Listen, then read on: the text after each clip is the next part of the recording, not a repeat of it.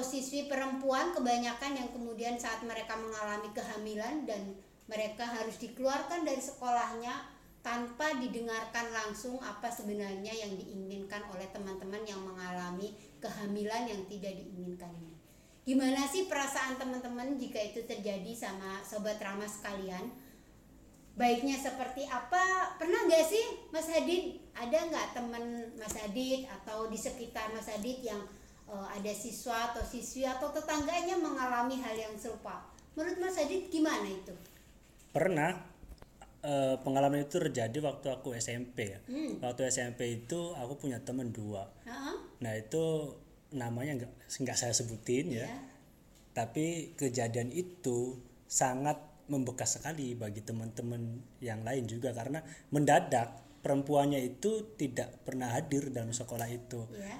Nah, suatu hari kan dipertanyakan itu, tapi nggak tahu kenapa tiba-tiba dia nggak hadir dan beberapa tahun kemudian dia sedang gendong anak gitu kan, Iya. pas didatengin rumahnya. Nah ternyata itu kasusnya itu dia hamil duluan, waktu itu masih kelas 2 waktu itu kelas 7G kalau nggak salah ya. Dan cowoknya itu masih tetap sekolah, tapi pas di kelas 9 cowoknya itu berhenti. Nggak tahu kenapa, mungkin karena tanggung jawab atau enggak enggak apa dia harus mempertanggungjawabkan hal itu kan kepada si wanita ini. Tapi yang pertama kali dikeluarkan itu ceweknya. Dan saya waktu itu sama teman-teman Ceweknya dikeluarkan dari sekolah. kalau statusnya dikeluarin atau enggak saya nggak paham mbak. Cuman dia nggak berangkat gitu loh. Nggak berangkat sampai dia itu pas kita temuin karena penasaran juga teman-teman itu main ke rumahnya kan eh ternyata dia lagi ya itu ngasuh anaknya gitu Oke. loh. Oke, kalau begitu menurut Mas Hadi sendiri gimana sebagai sesama teman dalam satu sekolah saat itu saat melihat temennya teman teman perempuannya harus di, istilahnya dipaksa keluar ya karena karena dia hamil gitu sedangkan si pelakunya tetap sekolah gitu tuh sebagai teman atau se- sebagai manusia biasa. Gimana perasaannya gitu melihat Oke, melihat perempuan? eh, yang masih istilahnya notabene masih anak-anak gitu tuh dan dia harus menanggung beban ya harus mengurus anak dan lain sebagainya. Itu gimana perasaan saat melihat itu? Sebenarnya sih gini mbak status untuk dia keluar atau dikeluarkan atau enggaknya saya nggak tahu. Cuman ya dalam posisi saya seusia seusia itu kita kan masih sangat senang bermain ingin belajar ingin mengejar cita-cita. Kalau itu terjadi terhadap saya juga kayaknya saya sangat marah karena saya nggak nggak bisa melanjutkan studi saya itu loh gitu loh. Terus ya sedih juga sih. Harusnya kan kalau ia dikeluarin ini kalau konteksnya dikeluarin ya kalau ia dikeluarin dia harus dapat sesuatu apa gitu dari sekolah atau dari siapa lah untuk mempertanggungjawabkan dia setelah dia keluar itu mau apa. Kalau seperti ini kan dia menjadi apa ya berhenti gitu kan. Tidak lagi ada kemauan untuk belajar gitu kan. Karena merasa sendiri. Karena merasa sendiri kan. Oke, kat sampai di situ dulu. Saya pengen dengar pendapatnya Pak Ocit nih. Pernah nggak sih misalnya melihat realitas siswa-siswi atau siswi perempuan yang dia mengalami kehamilan, eh, istilahnya di luar nikah dan dia harus dikeluarkan gitu. Tuh padahal apa ya pendidikan gitu tuh itu adalah hak masa anak-anak itu salah satu bagian dari hak anak untuk mendapatkan pendidikan. Tapi karena dia hamil dan sekolah tidak memberikan support dan eh, sistem juga tidak mendukung lalu perempuan yang dikeluarkan itu bagaimana Pak Ojit melihat melihat banyak realitas begitu? Melihat itu semua sudah tahu lah sudah apa sudah pernah mengalami uh, baik temannya atau baca dari koran dari berita peristiwa-peristiwa ini sering terjadi kembali terulang. Kemudian kita bertanya-tanya sebenarnya itu pantas nggak sih siswa yang seperti itu kemudian dikeluarkan dari sekolah? Apakah ada opsi-opsi lain sehingga siswa ya, siswa perempuan ini bisa apa bisa lanjut sekolah? Tapi dari beberapa kali coba cari informasi ke guru-guru ya jawabannya tetap sama bahwa memang siswa ini harus dikeluarkan. Alasannya kenapa? Karena melanggar asusila katanya. Hmm. dan ini pelanggaran berat menurut mereka. Pelanggaran ini berat sekali tidak tidak bisa ditolerir tidak bisa ditoleransi tidak ada alternatif lain. Dan memang pendekatannya pendekatan misalnya dimusyawarahkan dulu dengan keluarga atau eh, apa dengan pendekatan-pendekatan yang humanis lah. Tapi tetap saja siswa ini dikeluarkan nah seperti cerita Mas Hadid tadi eh, kasusnya sama. Yang perempuan itu dikeluarkan yang laki-laki ini tidak. Nah kalau alasan untuk mengeluarkan siswa yang asusila ini dengan dikeluarkan harusnya standarnya sama. Hmm. untuk perempuan untuk laki-laki sama. Begitu dia terlibat itu ya dikeluarkan. Hmm. tapi standar asusila itu apa sih? Asusila itu apa sih? Iya. Kemudian eh, bagaimana itu bisa terjadi? Bisa menimpa seorang siswa. Mereka itu belajarnya dari mana? Ya. Kenapa mereka melakukan itu? Nah jawaban dari pertanyaan-pertanyaan ini itu tidak pernah terjawab tidak pernah terungkap. Kita malah lebih senang menghukumi terus. Kalau ada siswa berbuat seperti itu kita hukumi dengan hukuman yang seberat-beratnya katanya kalau zina itu dalam agama hukumannya berat kan Ya. Dirajam iya Ya, atau- banyaknya begitu ya. Iya, tapi kita tidak pernah uh, apa menjawab pertanyaan kenapa mereka sampai melakukan itu Hmm. dalam lingkungan seperti apa sih Hmm. uh, bisa terjadi seperti itu. Kemudian apa yang dibutuhkan oleh remaja-remaja kita, oleh siswa-siswi kita agar mereka lebih melek terhadap hal-hal yang seperti itu, tidak lagi kemudian mereka jadi menebak-nebak sendiri mencari-cari tahu sendiri, menjelajah sendiri, kemudian saat terjadi kesalahan kita ramai-ramai menghukuminya menghukumi Hukuminya. mereka. Nah itu yang sebenarnya jadi ini bukan tentang ini patut nggak sih hukuman seperti itu bukan Iya. tentang uh, yes or no, bukan uh, hitam putih kayak gitu, tapi lebih luas jadi pembahasannya. Iya, seperti halnya kalau kita ngomongin seksualitas itu kan sebenarnya bukan melulu soal seks atau apa hubungan seksual ya, bukan itu. Tapi ada banyak hal gitu tuh. Seksualitas itu bukan soal ngomongin hubungan seksual, tapi lebih luas dari itu semua. Karena ada banyak interseksionalitas atau ada banyak keterkaitan eh, yang yang membuat misalnya uh, kekerasan seksual itu terjadi atau misalnya kehamilan yang dialami oleh perempuan perempuan khususnya siswa-siswi di sekolah ini kemudian terjadi. Makanya perlu banget. Nah pertanyaan bukan pertanyaannya lah. Ini sebagai laki-laki nih ya sebagai laki-laki ini. Saat melihat misalnya si siswi perempuannya dikeluarkan lalu si laki-laki tidak dikeluarkan sebagai laki-laki nih. Sebagai laki-laki dan sebagai manusia dan perempuan juga manusia. Ini gimana nih Mas Hadid melihat itu gitu tuh sebagai laki-laki? Kan perempuannya dikeluarin nih.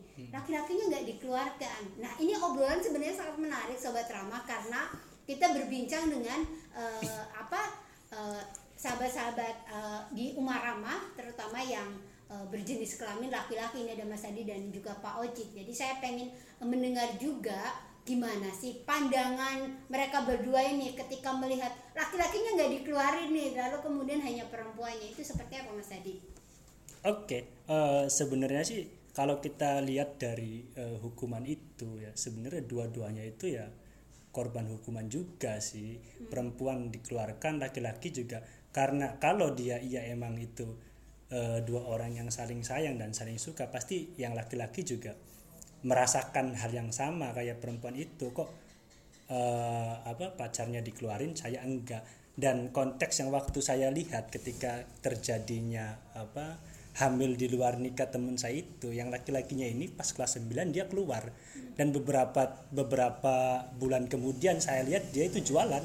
Jualan ik, apa bakso ikan kalau nggak salah waktu itu kita yang rame-rame setiap hari masih datang berangkat sekolah dia waktu itu jualan dan jualannya di, di lingkungan sekolah juga. Jadi waktu itu kita juga berce, apa ber- menanyakan itu kepada kepada laki-laki ini. Ada apa sih sebenarnya waktu itu? Kan dia cerita seperti itu. Kalau dia itu hilaf lah sampai apa sampai perempuannya itu hamil. Kan sama-sama temen juga. Dan di titik tertentu dia merasa kebingungan. Aku ini kok ini salah loh aku bingung mau ngapain. Jadi dia belum belum bisa berpikir jernih kemudian karena tidak ada hukuman untuk keluar dia itu masih sekolah juga.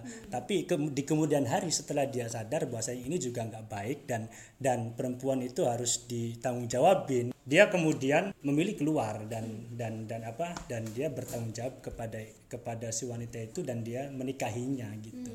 Seperti itu. Ya sama laki-laki juga merasakan itu gitu loh mbak Ya, nah maksudnya eh, ini kan juga apa ya perlu ada supporting ya kak lingkungan yang kemudian mendukung tanpa menghakimi ya. Karena tan- tidak tanpa menghakimi atau tidak menghakimi bagian dari kita mendengarkan langsung dari suara-suara eh, orang-orang yang mengalaminya. Termasuk juga pelaku ya termasuk juga pelaku karena kita juga tidak tahu apa yang sebenarnya terjadi dan eh, apalagi ini kasusnya anak-anak ya yang tadi Pak O- apa Pak Ocit bilang bahwa kita tidak tahu dari mana mereka tahu gitu tuh dari mana mereka tahu. Mereka juga apa belum paham apa sih dampak ketika mereka melakukan hubungan seksual misalnya. Karena e, misalnya belum pernah mendapatkan pengetahuan gitu tuh mendapatkan pengetahuan atau edukasi e, terkait dengan e, seksualitas atau juga kesehatan reproduksi. Nah, Pak Oci tadi yang pertanyaan yang sama gitu, aku juga pengen mendengar dong. nanya terus Ya enggak bukan bertanya, ini maksudnya eh, paling tidak sebagai laki-laki juga gitu tuh. Saat melihat eh, perempuan harus dikeluarkan dengan laki-lakinya enggak itu gimana Mak? sebagai laki-laki nih sebagai laki-laki melihat itu sebagai manusia juga gitu padahal kan sama-sama manusia ya perempuan juga manusia iya iya itu gimana Pak Oci ibu nggak gimana gimana ya. Jelas jelas sekali. Kalau kita yakin bahwa siapa pun remajanya siapa pun siswanya siapa pun manusianya itu dia berhak terhadap pendidikan di atas tanah air ini. Harusnya tidak melihat lagi itu laki-laki atau perempuan.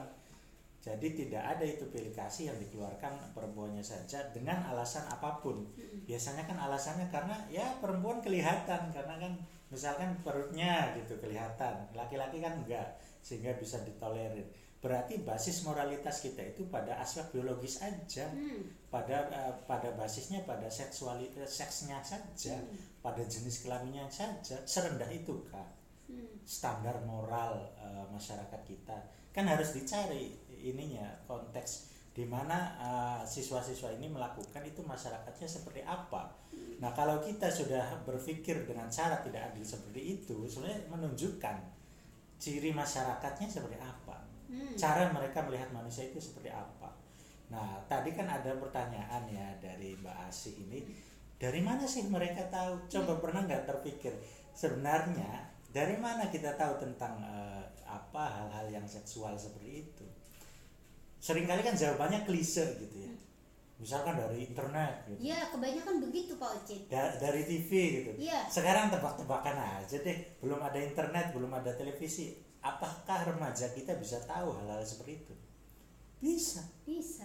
Karena sifat eh, apa dari hasrat dorongan seksual kan naluri, Ya, manusiawi. manusiawi dan betul banget. apa terberi gitu. Maksudnya Hmm. maksudnya kita nggak bisa minta dan kita nggak bisa nolak. Itu sudah kita diciptakan sama Tuhan kan apa sepaket gitu.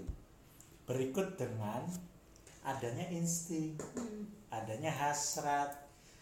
Jadi tanpa ada yang ngasih tahu pun, ya saya sebagai laki-laki misal ya tertarik dengan perempuan. Begitupun sebaliknya perempuan tertarik dengan laki-laki atau orang eh, tertarik dengan orang yang lain. Ini kan tanpa harus diajarin. Emang ada pelajaran eh, jatuh cinta nggak ada kan? Atau pelajaran asmara nggak ada. Ada. Nah tinggal de- eh, apa anak-anak ini, remaja ini atau kita di tengah masyarakat itu pernah tidak ada pengetahuan yang mengajarkan hal-hal seperti ini.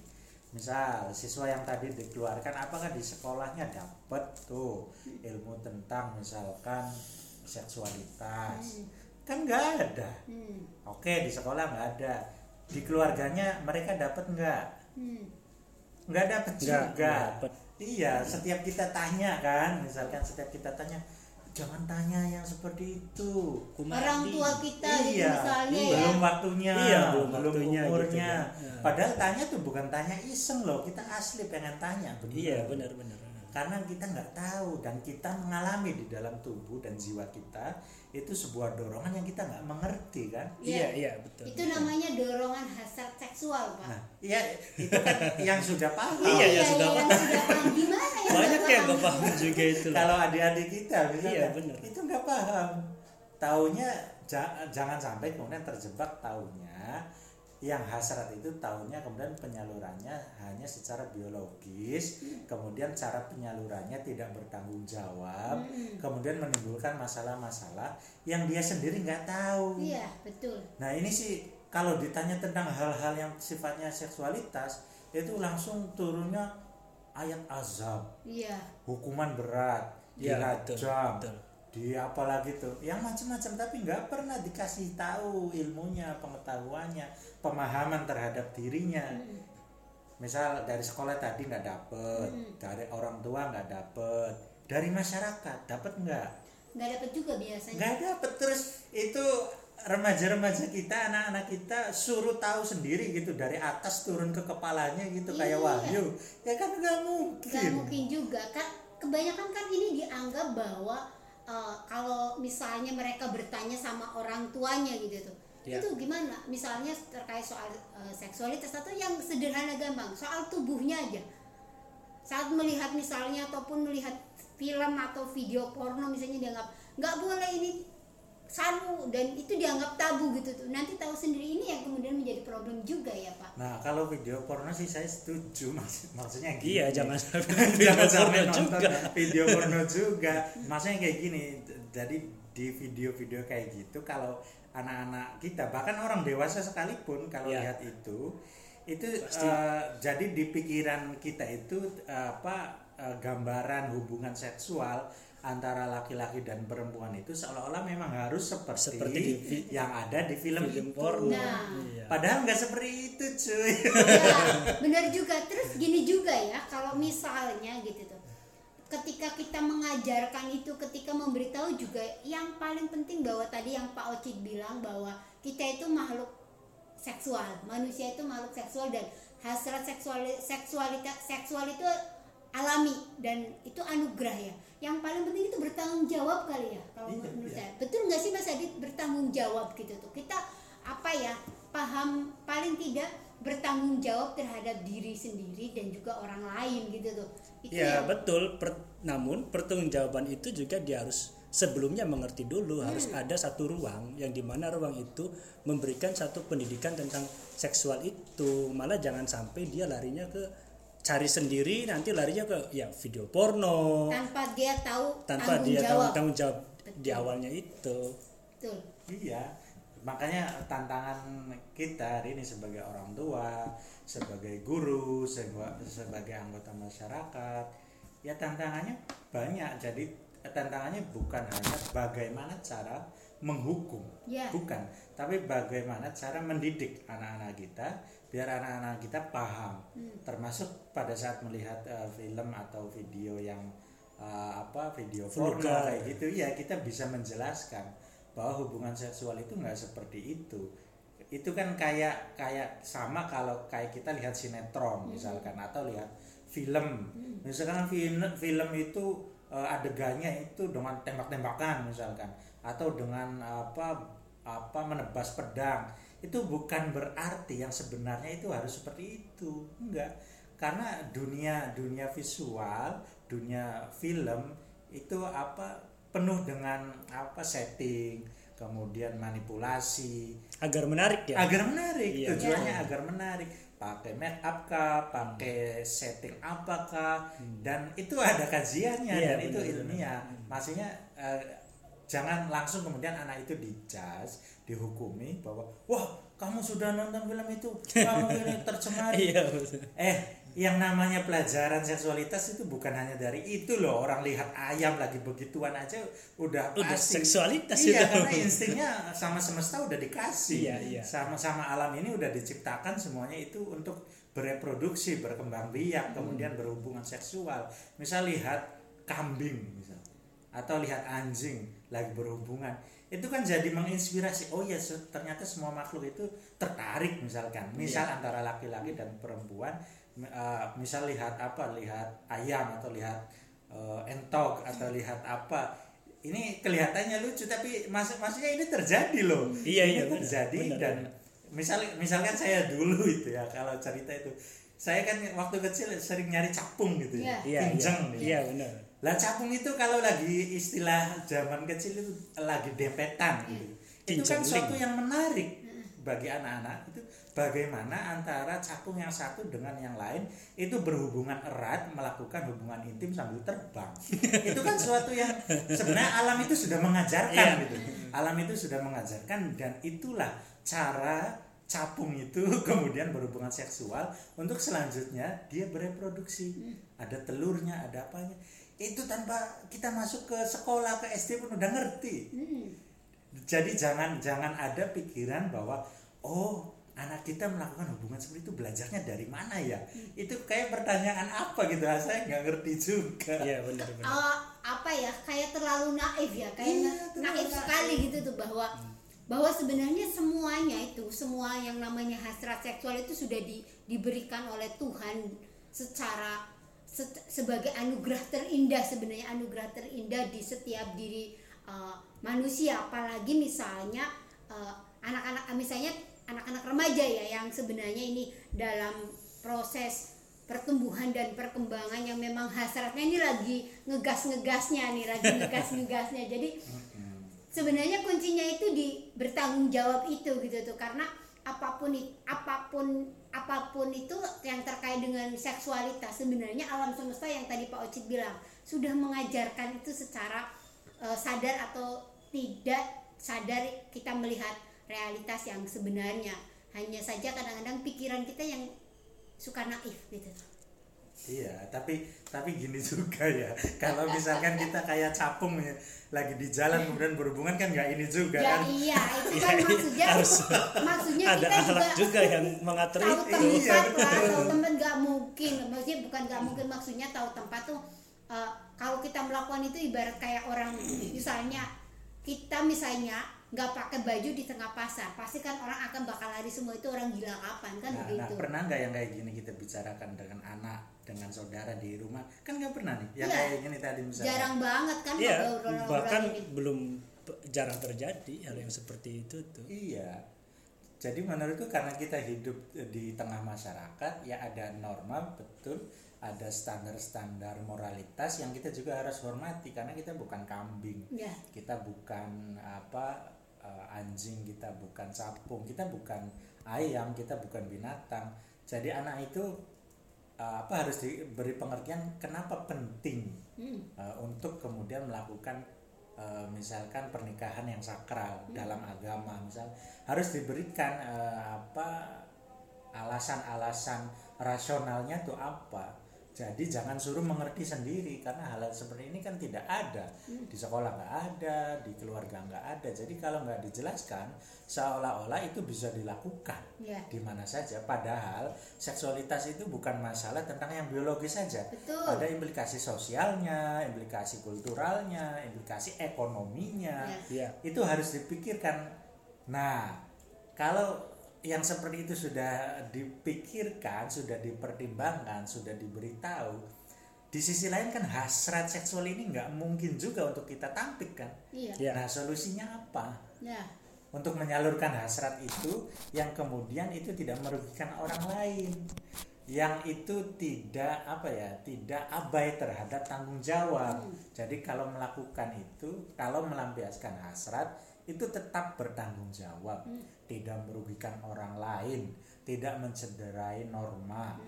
Tidak menyakiti misalkan perasaan keluarga baik keluarga sendiri maupun keluarga pasangan. Itu bagaimana sih caranya?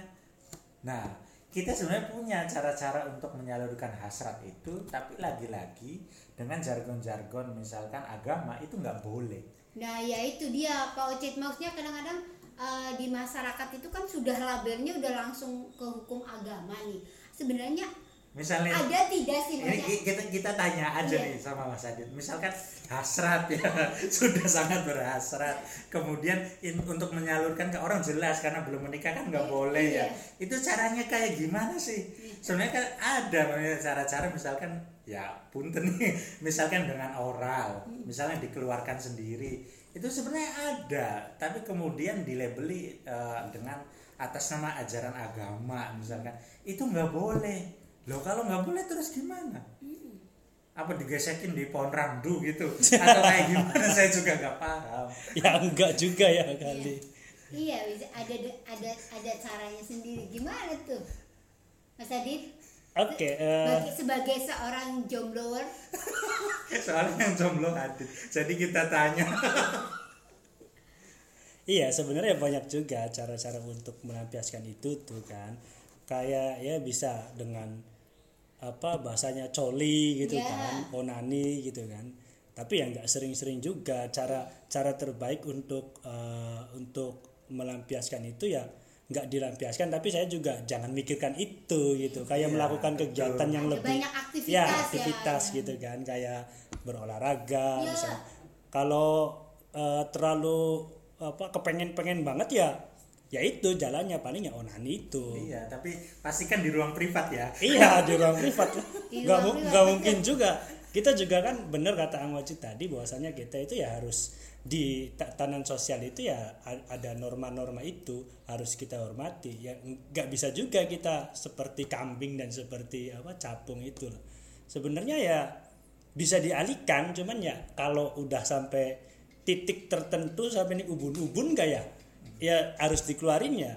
Harus seenggaknya di toilet gitu kan ya. atau gimana tahu tempat lah paling tidak begitu. Ya Ya, itu wujud tanggung jawabnya seperti Iya. itu. Masalahnya pernah nggak orang tua kita nyaranin untuk melakukan itu? Enggak lah. kan Pernah nggak ada. Iya, lah. nggak ada. Nggak ada. Karena yang dia- membicarakan itu juga nggak nggak ada. ada. Karena itu kan dianggap tabu Iya. saru kayak gitu tuh. Seolah-olah sesuatu yang naik bahwa hasrat seksual itu nggak ada gitu tuh. Mm-mm. keinginan atau keinginan eh, kita sebagai mungkin anak-anak ya apalagi anak-anak SMA kayak gitu gitu Iya. atau SMP bahkan kalau sekarang anak-anak SD aja udah sudah pada head sudah pada mimpi basah ini kan perlu ada edukasi sebenarnya le- lebih awal agar mereka itu bertanggung jawab gitu tuh Iya. bertanggung jawab terhadap dirinya dan juga orang lain kayak gitu tidak menyakiti orang lain gitu. mungkin nanti kita uh, besok atau minggu depan ngobrolin ini ya bagaimana apa cara melampiaskan hasrat tapi dengan penuh tanggung jawab Ya. gitu nah, iya benar-benar itu sumber-sumber agamanya ada nggak sih Iya. ya sehingga terkadang kita- juga sehingga kita nggak ngomong bahwa itu tuh nggak boleh Iya, Iya, sebentar ya ini Mas Adit, Pak Ojit karena apa namanya? Mungkin tema yang tadi ditawarkan sama Pak Ojit itu bisa kita obrolkan di podcast minggu depan Sobat Rama. Kali ini mungkin terkait soal apa sih bagaimana pen- apa sih pandangan obrolan santai kita tentang eh, teman teman-teman kita yang di eh, sekolah di sekolah baik di sekolah SMA SMP bahkan misalnya mahasiswa yang mereka terpaksa harus dikeluarkan atau dipaksa dikeluarkan oleh se- eh, sekolah atau lembaga pendidikannya karena mereka mengalami kehamilan gitu tuh kehamilan yang tidak diinginkan mungkin ini closing ya closing di podcast eh, sore ini gitu tuh. Gimana? Misalnya menurut Mas Hadid nih nilai-nilai apa yang kemudian perlu di- dibangun oleh kita semua ya kita semua masyarakat di akar rumput? Agar misalnya teman-teman yang mengalami hamil di luar nikah itu tidak merasa sendirian. Nilai apa sih? Ada nggak sih nilai nilai-nilai nilai-nilai baik kearifan-kearifan lokal yang misalnya sudah diajarkan leluhur kita untuk tetap menjaga kemanusiaan. Apalagi ini orang-orang yang mengalami kekerasan seksual.